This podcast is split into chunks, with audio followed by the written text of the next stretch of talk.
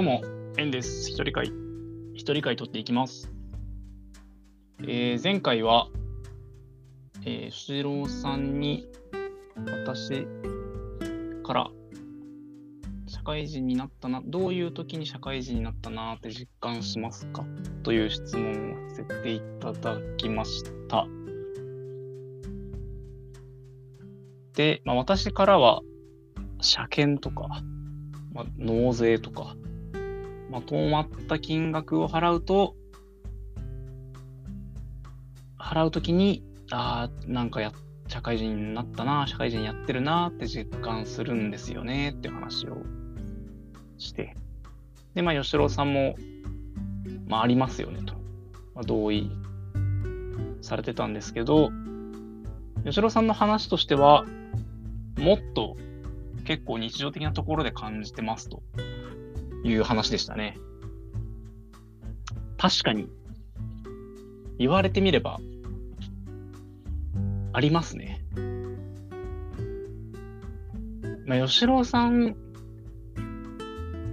が言ってたのは、缶ジュース買うたびに思ってるとか、朝マックとか、言ってたので、まあ、ちょっと、自分も近いのはあります。缶ジュースはもったいなくてあんま買えないとか、なんかあの、あえて千円札を崩すために自販機で飲み物を買うみたいな、なんかプラスアルファの目的がないとわざわざ缶ジュース買わないなとか、あるんで、すごいわかります。ただなんかそれが社会人やってるなまでは結びついてなかったんですけど、言われてみれば確かにありますね。あと、その、まあ、朝マックに限らず、まあ、普通にマックい、マックも行かないですし、マックでこう、なんか、マックに行くとしても、極力安く済ませがちなんで、まあちょっと高いのを買ったりとかすると、うん、なんでしょうね。いや、使ったりするとっていうか、抵抗ありますね。だから、それ、うん、それ贅沢ですよね。うん。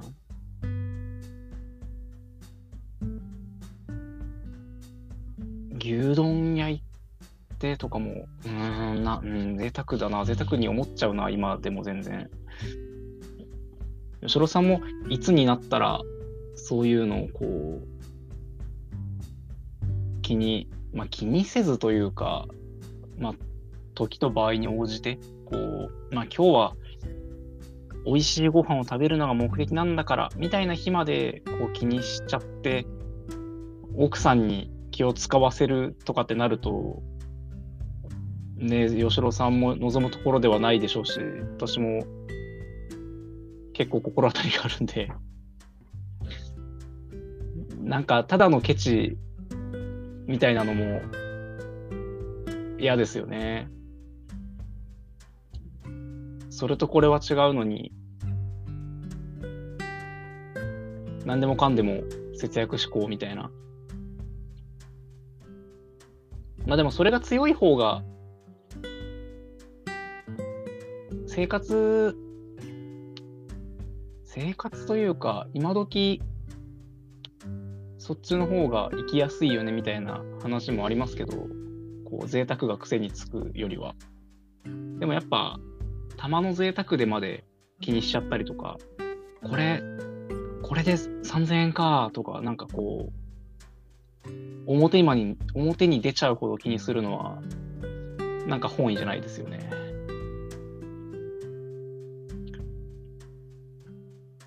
で、そのお金の話とまた別で、吉郎さんが言ってたのは、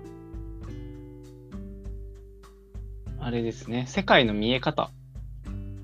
解像度が、こう、高くなって、相手の立場で見れるようになったり、想像できるようになったりすることでこうなんでこの人こんなこと言ってるんだろうとかっていうのがちょっと考えられることで使う言葉が変わったりとかうんそれも確かに社会人ですよね。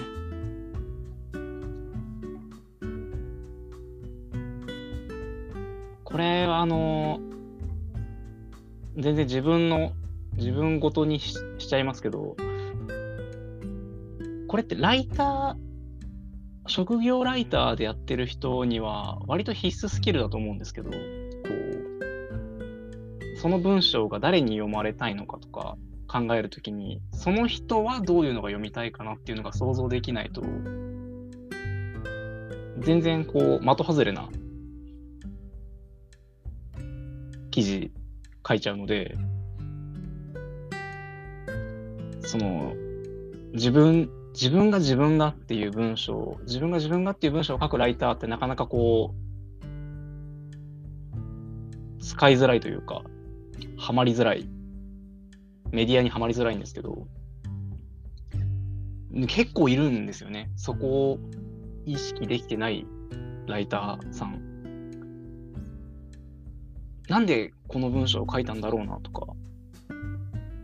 まあ、そういう人たちがこうどれぐらい続いてるのかその後とかはあんま分かんないんですけどやっぱり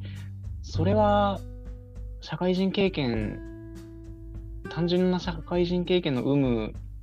なのかまあ、それもあるんでしょうけど、例えば会社員経験ない人に会社員向けの記事書けっつってもなかなか難しいみたいなのもあるので、まあ、しょうがない部分もあるんですけど、まあでもライターならそこは想像である程度補っていかないと、こう、自分が経験してないことでも書かなければいけない時はあるのになとか思いながら、その、そこを意識してない、そういう見方ができてないライターに出会うと、ちょっとこう、なんか、ななんて言うんでしょうね。先を想像して不安になるというか、なったりしますね。すごい余計なお世話ですけど。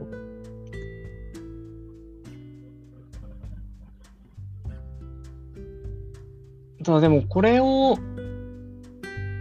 社会人の話でこれが出てくるのって個人的には面白いなと思って自分の中ではなんか社会人っていうとやっぱりまあ仕事ビジネスが中心でこの相手の立場に立って話をするみたいなのって、私にとってはもっと手前のコミュニケーションの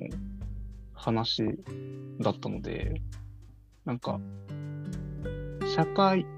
私の場合は逆に社会人になった時に、その、その、そのスキル、想像力だけでライターやってきたところがあるので、なんか文章力とかよりも。だから、ああ、社会に出てから、それ、その必要に迫られることってあるんだなと思って、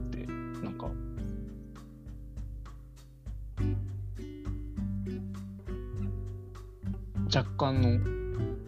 パラダイムシフトというか、がありました。説明難しいですが。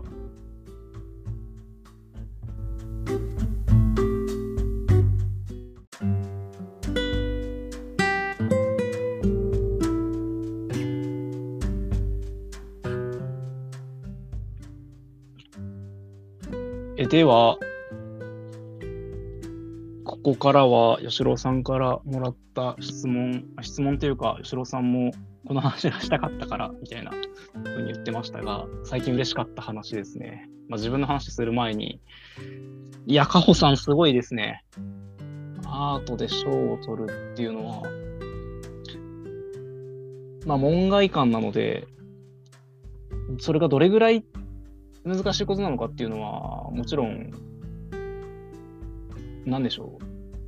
こう、正確には全然知らないですし、あのー、ブルーピリオドとかも、ほんとちょっとしか読んでないので、まあ、ちょっと読んだくらいの知識で美術って大変だな、アートって大変だな、みたいなイメージが強いん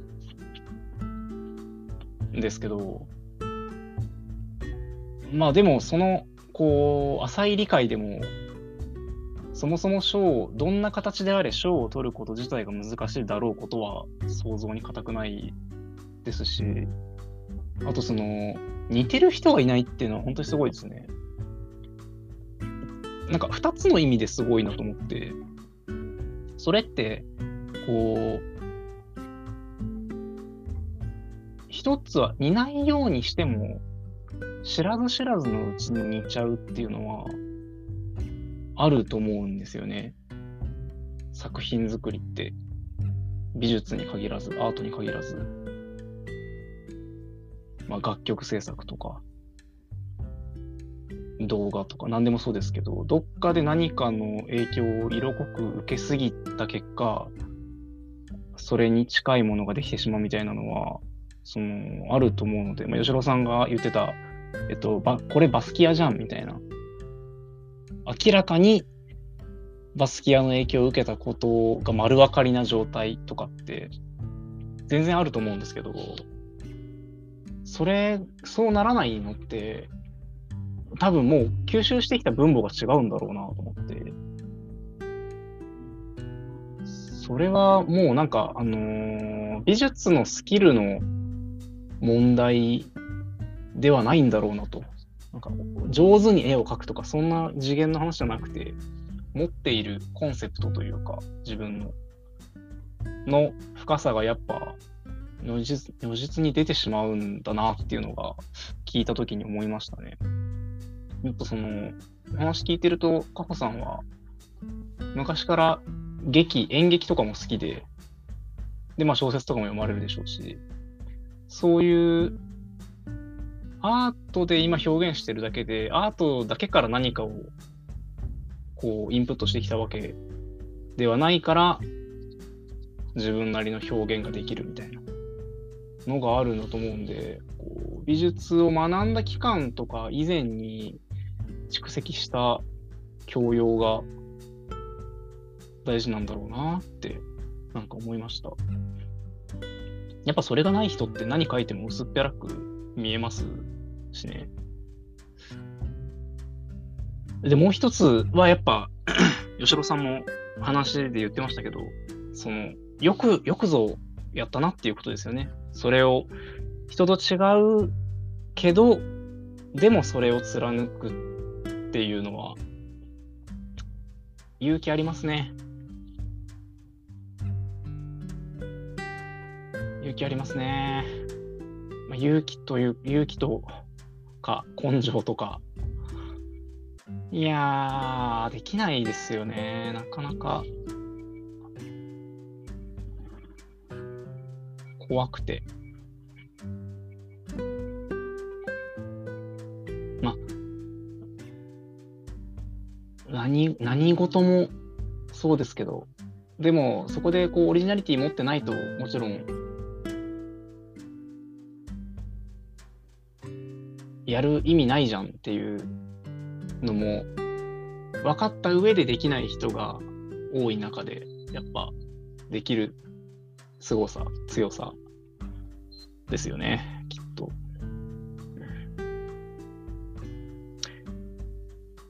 えー、でまあ自分の嬉しかった話しますか。嬉しかった話これ難しく感じちゃうんですよね。なんか、嬉しかった話なんだろうな。一つ、一つというか、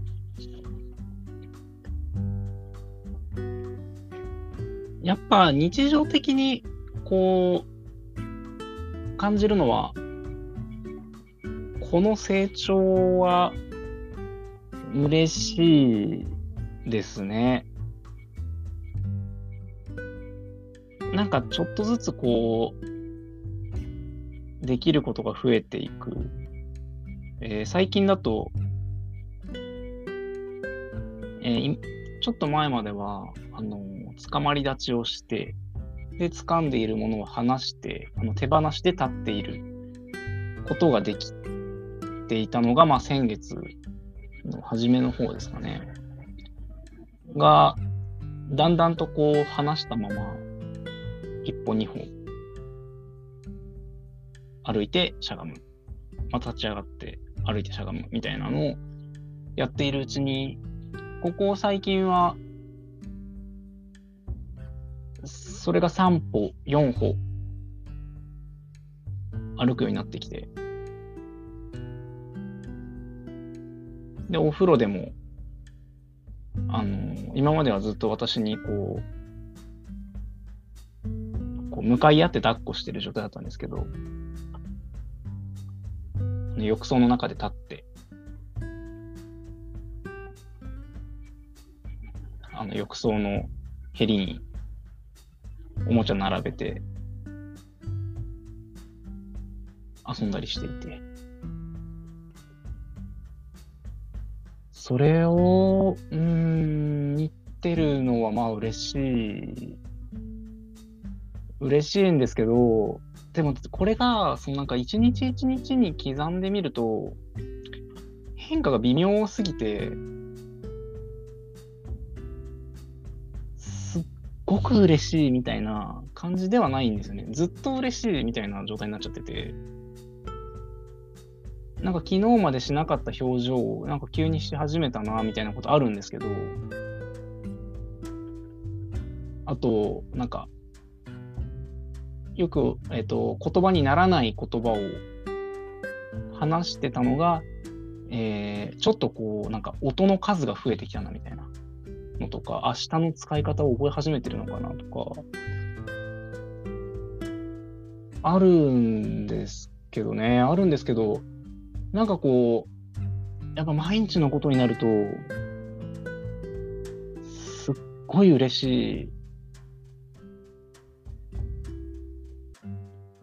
っていう実感ではもはやないですね。直近だと、あの、ゾウさんの歌を歌ったら、真似しようとするようになったりとかして、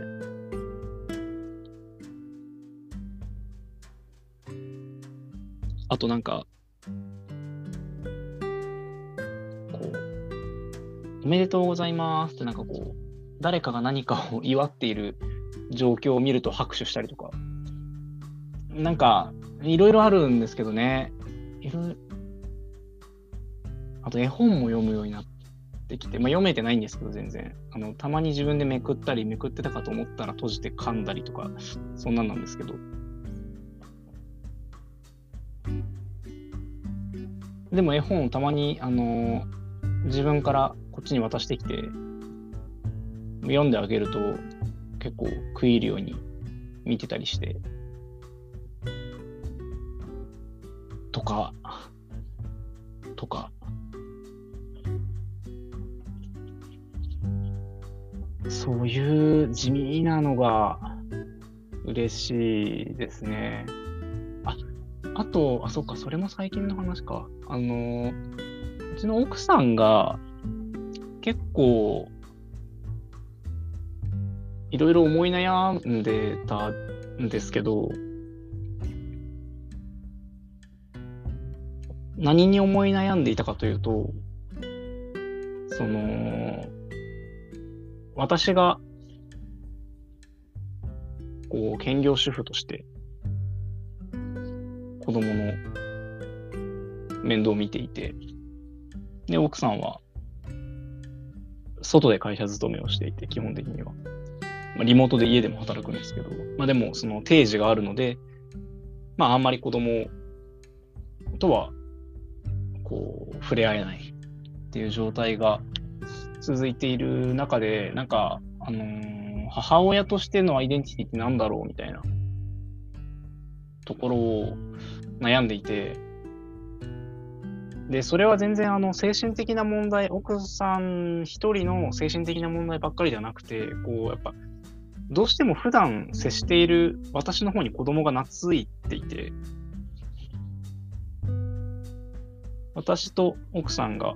その子供のそばにいるときに私の方に抱きついてくるみたいなのが実際にあるんですよ。そういうときにやっぱ少なからずショックもあって、そういうのがまあ積み重なって結構こう思い悩んでいたんですけど、ま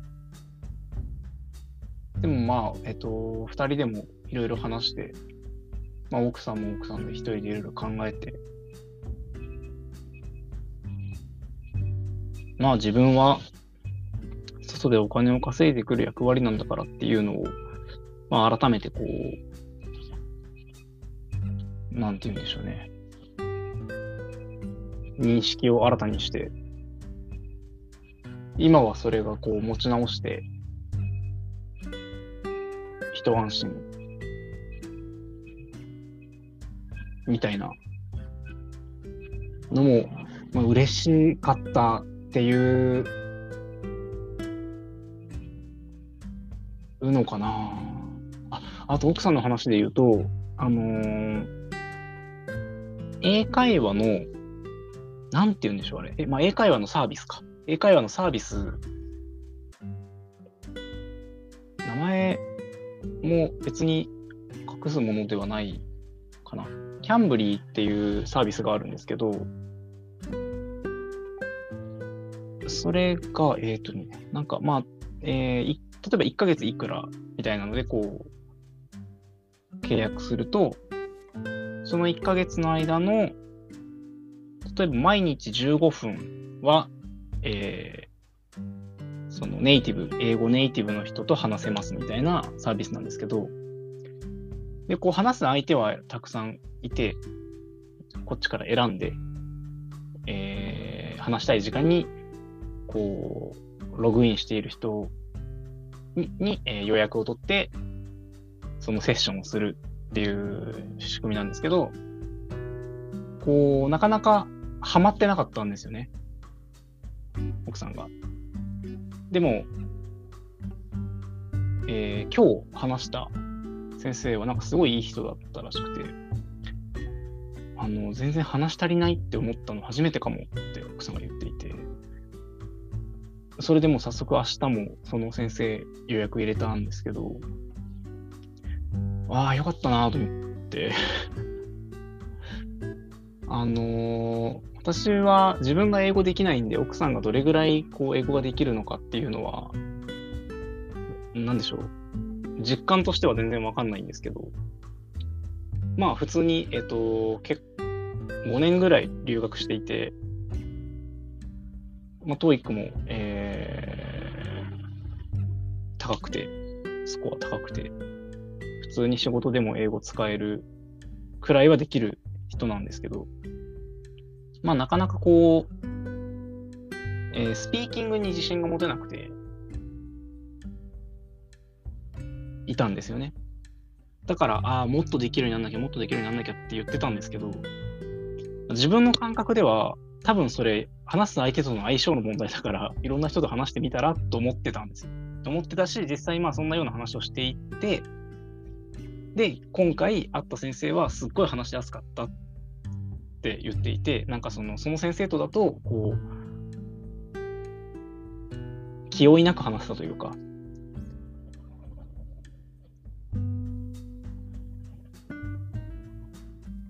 っていうのを聞いて、なんかまあ、これもやっぱまあ一安心というか、あ、よかったなと思って、まあもちろんそれで、なんか、万事 OK みたいなことでも全然ないのかなとは思うんですけど、まあ一つの成功体験というか、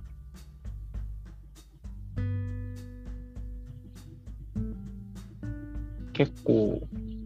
自信をなくしている様子もあったので、まあ、できない人間からすると、英語でネイティブの先生とペラペラ話してるだけですごいと思っちゃうんですけどね。思っちゃうんですけど、まあまあまあ、あの、自分に置き換えたときに、まあ、確かに、日本語の語彙そのままに英語で話せるわけじゃないことは、まあ、さすがに想像つくので、そう。ね。まあ、なので、それも嬉しかったですね。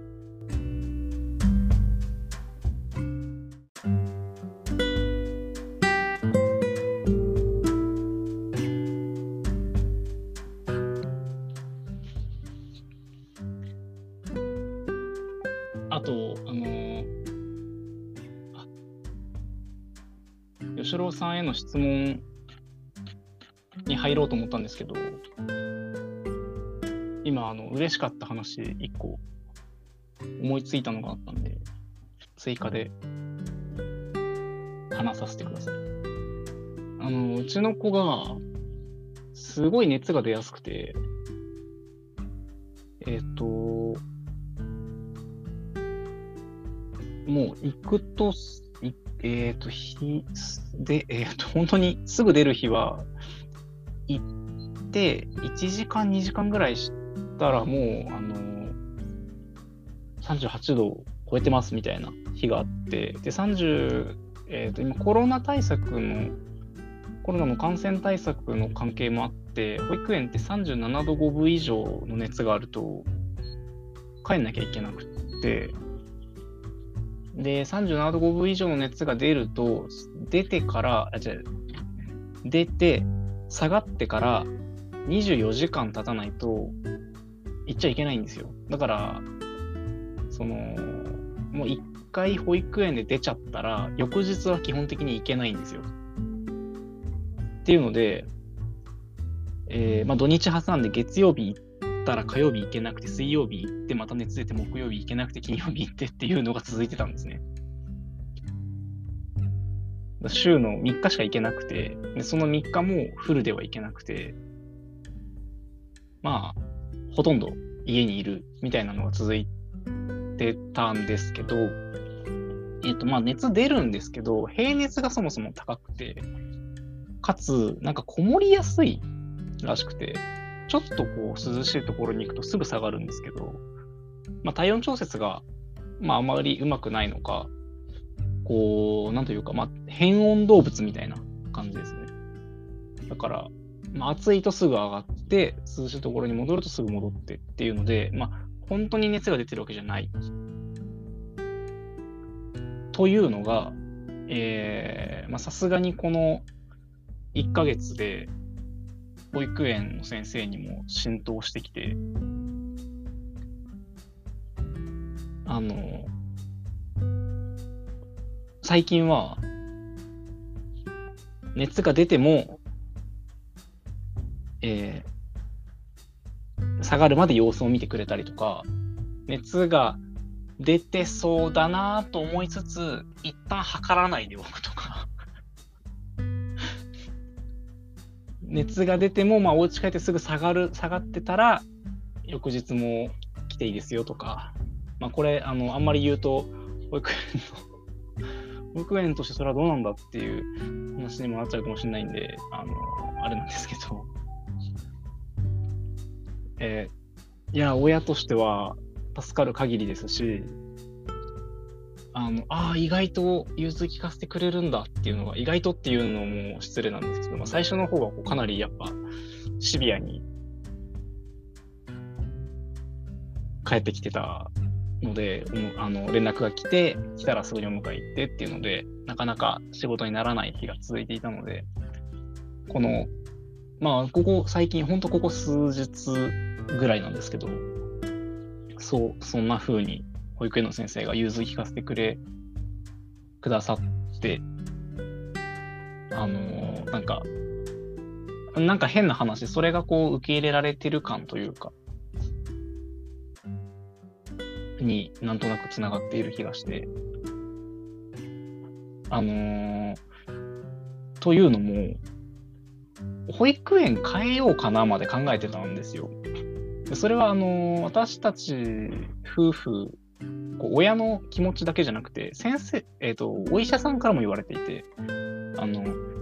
保育園が合わないのかもしれないっていうあんまり続くようだったら転園保育園を変えることも考えていいかもしれないですねっていうのはお医者さんからも言われていてそれはこう保育園の環境なのかえー、アレルギーみたいなこともあるかもしれないですし、何が原因か分かんないから、そういうのも考えた方がいいですよ。で、まあ、変えてみても下がんないんだったら、それはまた別の原因を考えれるんでっていうふうに言われていて、まあ、めんどくさいなと思いながら、転園の手続きって結構大変なので、大変、まあ、大変って言っても、まあまあまあまあまあ、あの、職場に書類を求めなきゃいけないんで、っていうくらいなんですけど、そう、でも転園の手続きしたからといってすぐ帰れる。わけでもなくて、あと保育園側の空きの問題もあるんで、っていうので結構億劫だったんですけど、まあ保育園の方がこう柔軟に対応してくれて、なんとかなりそうだなというこう巧妙が見え始めたので、これまた嬉しい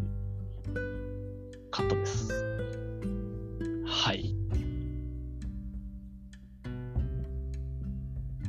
では、改めて、吉郎さんへの質問なんですが、これ最近、あのー、私、最近、あ、でもそんなに続いてないですかね。また漫画の話したいんですけど、ジャンププラスの漫画の話したいんですけど、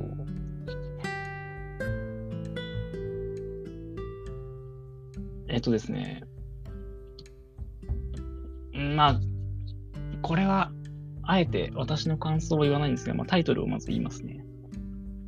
ジャンププラスの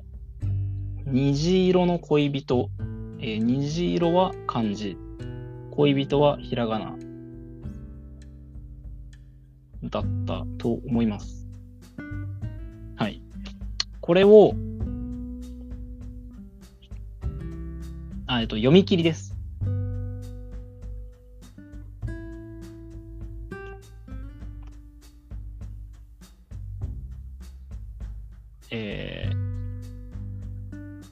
温度が見えるという主人公の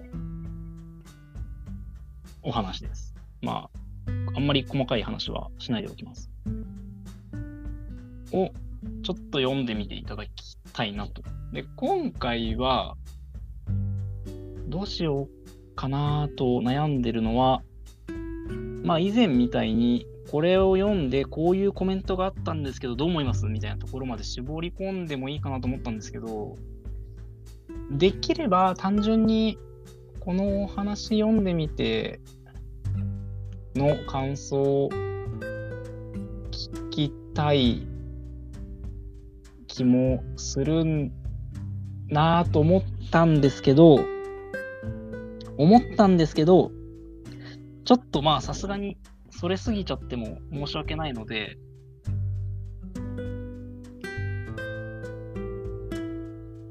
それすぎちゃって申し訳ないので、えー、なんでこれを読んでほしいかっていう部分は、せどう,、えー、とどういうふうに説明をするか。えっとですね、私はこの作品結構面白かったんですよ。面白かったし、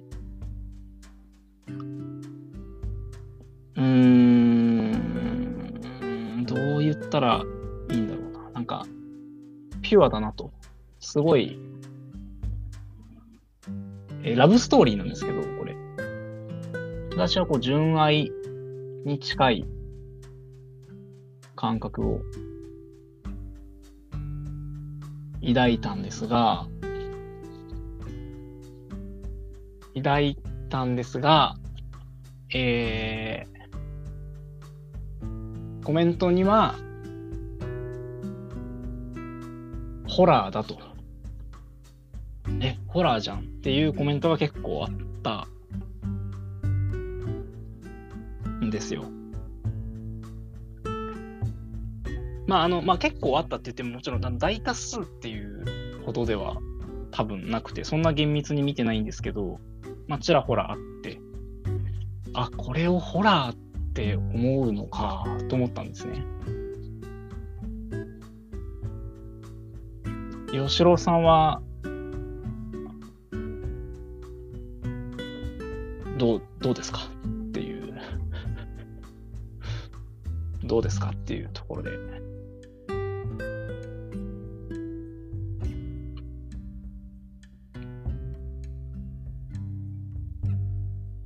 ところで、くら、うん、くらいにしたいですね。あんまり制限するようなことは言いたくないので、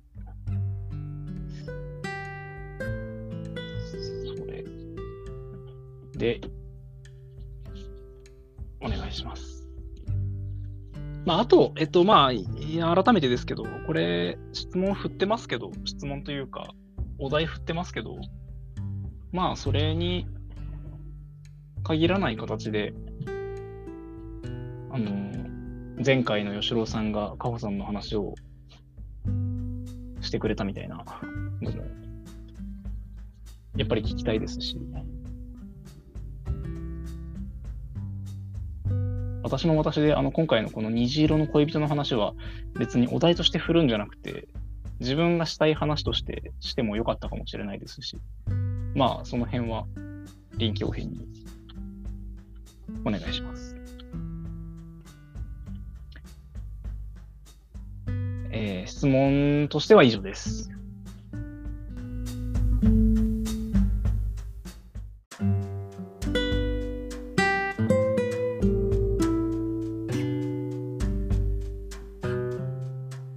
今回の話としては以上なんですが、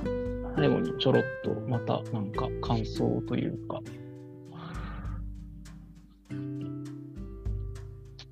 あの話足りないこととか、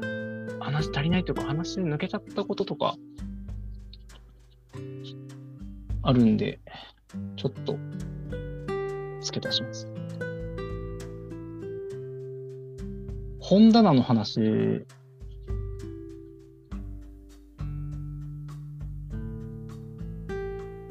そうなんですよね。思想、やっぱ自分の何を、何を置こうかなは、うん、いろいろ考えますね。子供が生まれたことで、やっぱ自分がただ好きという軸だけで選ぶ気にはもうならないですね。まあ大前提にそれはあるんですけど、あるけど、やっぱり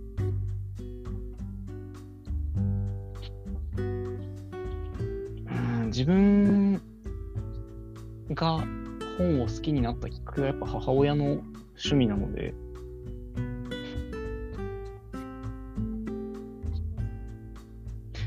そう、そうか。そういえば母は結構日常的に小説読んでたんですよね。灰谷健次郎さんとか、重松清さんとか。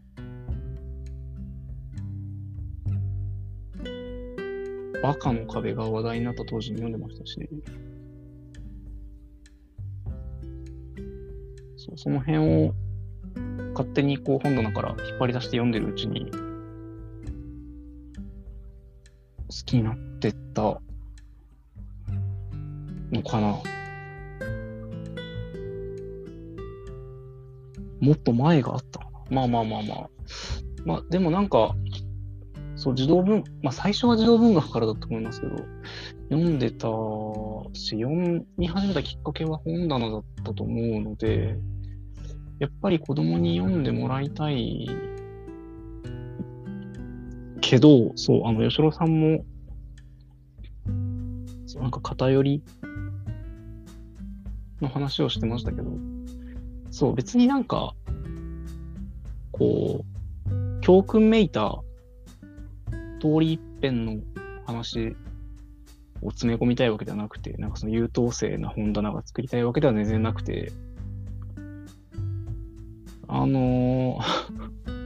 奥さんと、と今話してたのは、これもジャンププラスので連載してた漫画なんですけど、あの、漫画太郎先生の万古知心っていう、まあ、あの、えっと、漫画の漫に、えっと、温故知新。というあの四字熟語を組み合わせた万古知新っていう万古知新バカでも読める古典文学っていう連載をっていうあの古典文学を紹介する連載を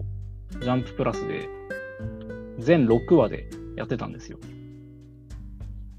あの絵で、あの作風で。で、この作品が、えっ、ー、と、2000、2000何ぼ、2500円ぐらいで、なんかフルカラーで、表紙が金の白押しっていうすごい豪華な 想定で単行本が出て、それを本棚に置きたいんだよねっていう話を奥さんにしたんですよ。で、で、え、それ何どんな話なのって言って、あの、それの1話を見せたら奥さんはちょっときついかもって言ってたんですけど、私はあの、この、えっと、漫画太郎先生の映画好きというよりは、その作品の後ろにですね、1話ごとに解説が載っけてあるんですよ。吉田大輔さんだったかな吉田大輔さんっていうライターさんの解説がついてて、これが読ませるんですね。この解説が素晴らしくて、本当に古典文学の勉強になっちゃう解説なんですよ。その、例えば1話目で、カニ光線っていう、カニ光線の、あの、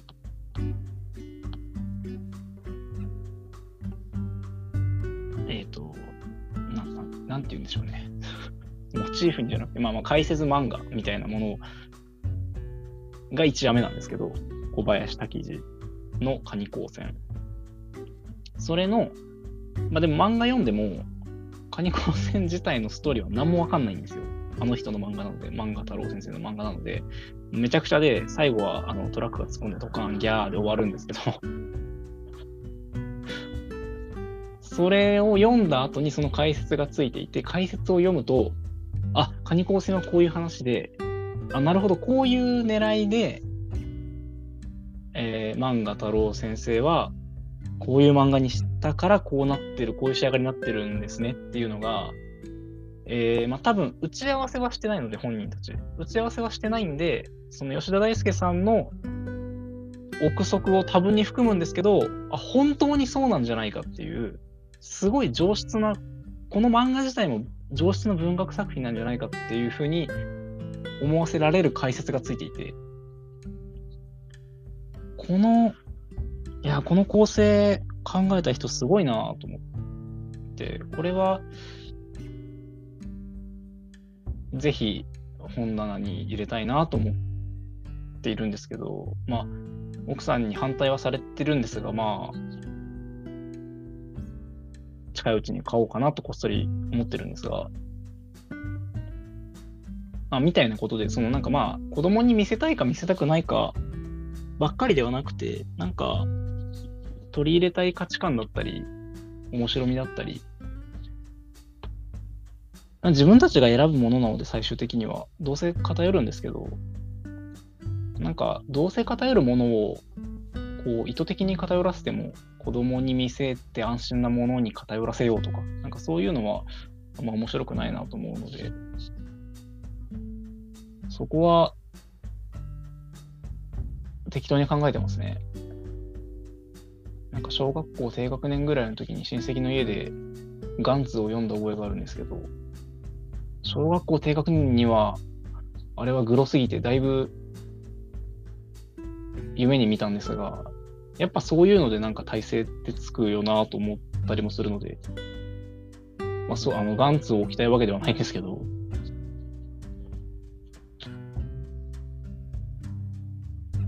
そんなことを思っています。じゃあまあ、えっと、いい時間なので、今回はこの辺りにします。えーお聞きいただきありがとうございました。失礼します。